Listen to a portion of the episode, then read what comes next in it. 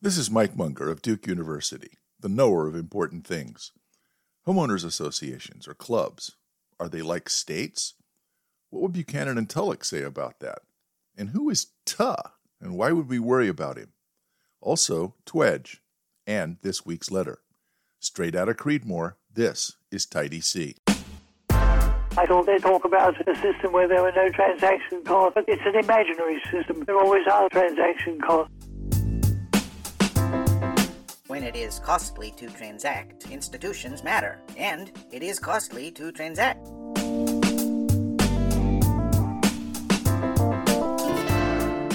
Last week's letter asked I have a disability, under control now on a drug trial, doing great. I found myself quickly unable to perform routine home care and maintenance, so I traded my toolkit for a checkbook. When I moved to a condominium, my neighbors would complain about our HOA fees. I thought I'd won the lottery. Look, I give you $200 a month, and you mow the lawn, shovel the walks, fix the roof, paint the garage, pay my water and trash bill, and I get a swimming pool? Shared resources helps, but it occurs to me that a big part of this bargain is transaction costs. Just one contract for 500 lawn sections, one contract for 500 sidewalk segments. Going super macro, would you extend this as an argument against anarchy? One could individually contract for all these services that has high transaction costs, or subscribe to a big Randy Barnett style super HOA. That would have fewer transaction costs, but it might start to resemble a government as it grows to cover more services. My HOA is a bargain, but it's not utopia. They tell me how many plants I get to have on my patio. Yes, the stoplight that you talked about in an earlier episode in Desert Town is the heavy hand of the state.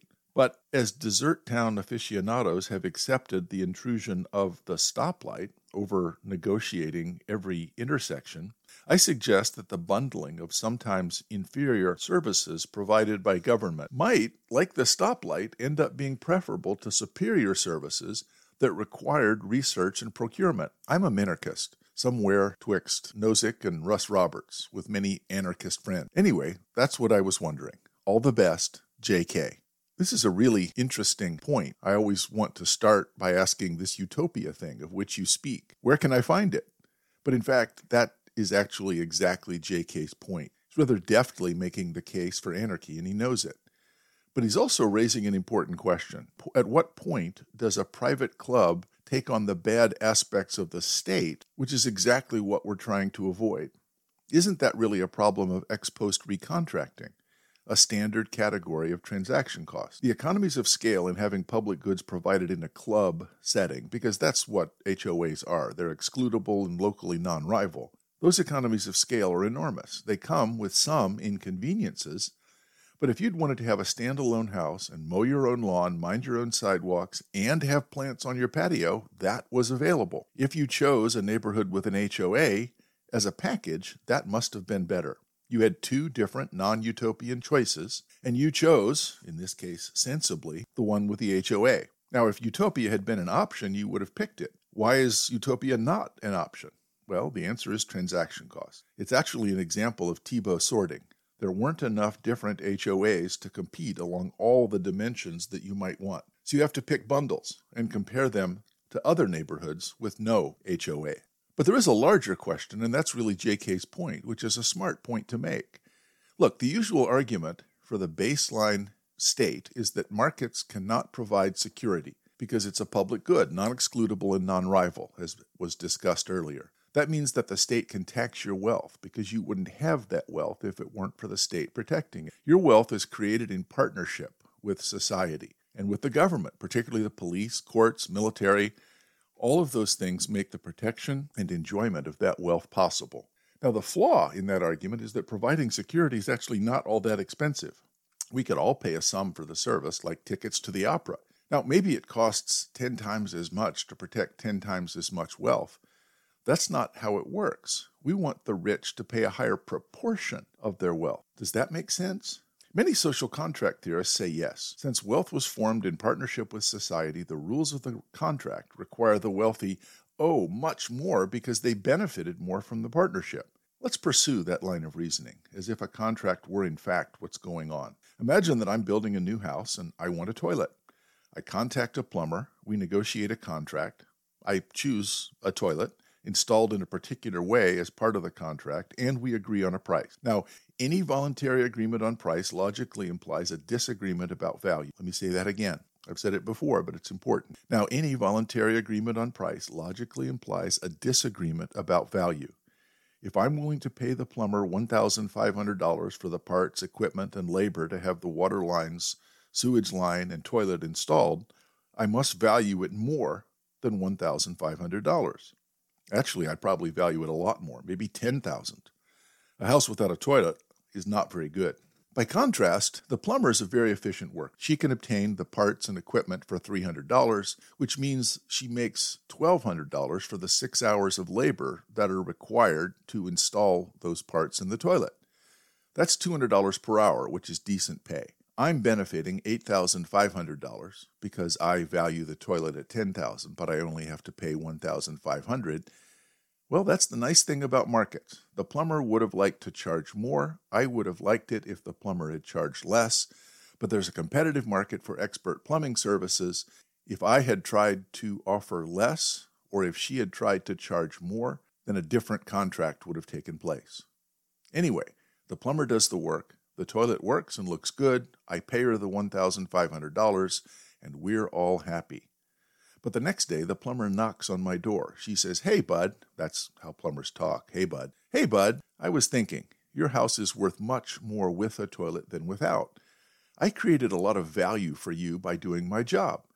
After thinking about it, I decided that you should pay me more since the toilet is so useful. Well, this is an attempt at ex post recontracting. Now, the plumber could have tried it with the job half done and one of the pipes spewing water all over the floor. Pay me another $500 or I walk. Well, I point out that in a competitive marketplace, the price of a service is generally based on how much it costs to produce, not how valuable the service is. And a reputation for doing the job for the agreed price is an important part of the solution to the asymmetric information problem that the plumber faces to get future jobs. So, no, I'm not paying more. And if the plumber doesn't stop bugging me, I'm going to change my positive review on Craigslist. The plumber's angry, but she goes away. My house is now nearing completion, and I realize that having security protection will, like the toilet, make the house much more valuable.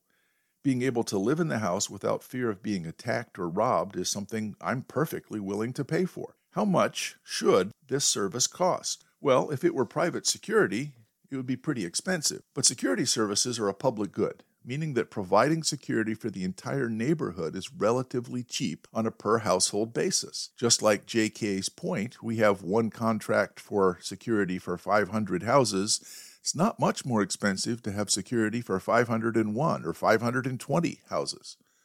So I contract with a local security firm, Tuh's Security. The motto of Tuh's Security is our bite is worse than our bark.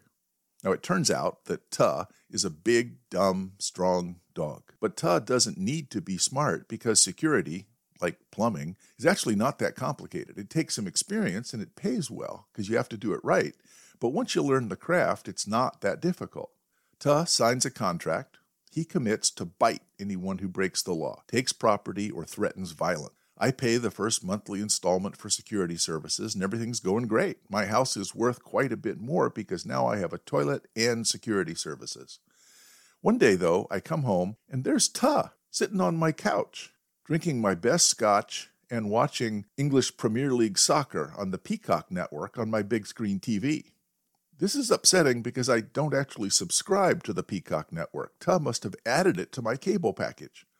I yell, Tuh, Tuh, Bad dog! Bad! Get off my couch. And how dare you add channels to my cable package using my credit card? I don't want that. Tuh doesn't move, but he looks at me. Then I notice that he's cleaning my Kalashnikov, my AK 47. Apparently, he's pried open my gun cabinet. Things get quiet. Then Tuh says, Look, I was thinking. Your house is worth much more with security than without. So I created a lot of value for you by doing my job. After thinking about it, I decided that you should pay me more, since protecting your wealth is so useful to you. I try to be patient. Tuh, after all, is not very bright. The plumber had tried to make this same argument. The fact that the contracted service provides me with a lot of value doesn't mean that I owe more for security than it costs to provide in a competitive market. And since security is actually a public good, it's cheaper than private goods such as a toilet as long as it's also being provided to many other people at the same time. So, no, I'm not going to pay Tuh anymore.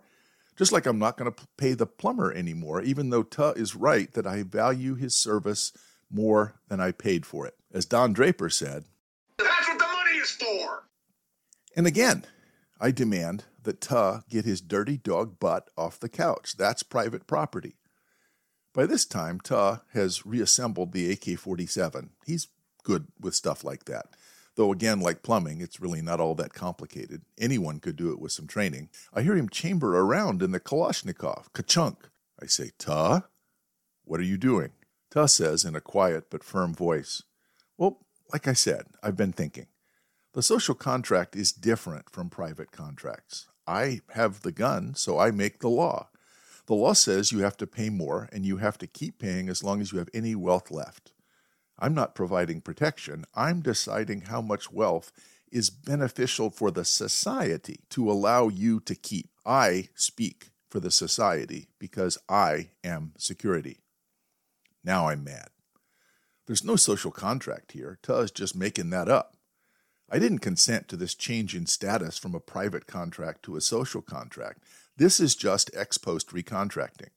In fact, if I pay Tuh to enforce contracts, I expect him to enforce this contract, even though Tuh is also a party to that contract. It had never occurred to me that this was a problem. Tuh can enforce the contract with the plumber because he's outside that contract. Who's going to enforce the contract with Tuh? There are special transaction costs when the enforcer is also a party to the contract. So while I'm thinking these deep thoughts, Tuh's getting mad. He starts to growl, and he comes closer to me. And I yell, Tuh, stay. No, no, Tuh, stay. Stay, Tuh. Stay, Tuh, stay. State. Dang. Tuh has become the state. So here's the problem any decision rule has transaction costs. Buchanan and Tullock pointed out that there's actually two costs in decision the costs of excluding someone from having a voice in the decision, and the decision costs themselves, the negotiations of reaching an outcome. Unanimity imposes minimal exclusion costs. The undesirable solutions where someone is forced to do something against their will are reduced. But the decision costs of reaching unanimous agreement are really high. Now, in some ways, this is a problem for bilateral contracts also. Notice that my contract with the plumber was unanimous also, but there were only two of us. If we're talking about a unanimous agreement among 500 people or 5 million people, reaching unanimous consent is much harder, and we have holdup problems and other kinds of transactions costs. Well, the story of Tuh illustrates a new transaction cost problem, one that highlights public choice, something we haven't talked much about on Tidy C. The plumber might engage in ex post recontracting, but it's not catastrophic because you could enlist the aid of the enforcement agency against the plumber. But what if it is the enforcement agency itself that's engaging in ex post recontracting? Tuck can come back at any time and demand that you pay even more. And if you appeal to the enforcement agency to enforce the contract you agreed to, you're just asking Tuh to enforce that contract against itself. HOAs are a kind of middle ground. If you bought a house in that neighborhood, you consented to those rules. But then what if they changed the rules? The rules were that they could change the rules by majority vote, and you consented to that rule by buying the house. But is that the same thing? Overall, do HOAs increase or reduce the value of homes? Or do they increase or decrease the variance of the value of homes in the neighborhood over time? Well, we'll talk about those questions again in a future Tidy C. Whoa, that means it's time for the TWEJ. This week we have three short ones on the public perception of economists and of economics. First, some people say that economic forecasters assume everything except responsibility. Second, economists are people who are too smart for their own good and not nearly smart enough for anyone else's good. Finally, on the first day, God created the sun. In response, the devil created sunburn. On the second day, God created sex. The devil laughed and created marriage. On the third day, God created rich, delicious food, and the devil gleefully created heartburn and obesity. God kept on creating, but the devil hung right with him, tit for tat. That was day 39, answering each creation with its evil consequence. Finally, on the 238th day, God created an economist. The devil was stumped at first, but then he invented the union grievance because God was poaching on the devil's turf.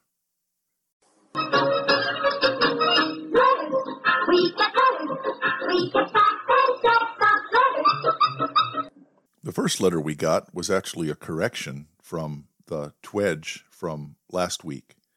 MJ writes If the economist for the Bureau of Labor Statistics can count, but can't differentiate between a dog and a sheep, then he should have overcounted the sheep by one. So, unless he knew that there was at least one dog in the group because all shepherds have a dog, but didn't know enough to know which one was a dog and which one was a sheep, MJ, end of letter. Well, that's absolutely right. If the economist could really count, he would have miscounted the number of sheep, adding one because he counted the dog. That's fine so far. But then why did the shepherd agree that the number of sheep was correct? It should have been one over. But the shepherd agreed with the count. Well, it's okay that the TWEJs are not funny, that comes with the territory. But in this case, there was a logical problem. My mistake, and thanks, MJ.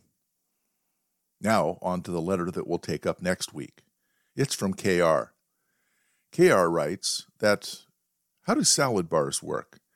All of the items cost different amounts to the producer, but they charge a single by the ounce price retail to the customer.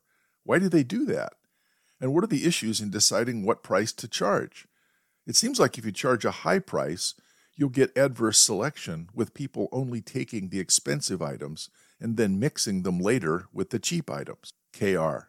End of letter. Well, thanks for listening. We'll work on that puzzle, have another hilarious TWEJ, and more next week on Tidy C.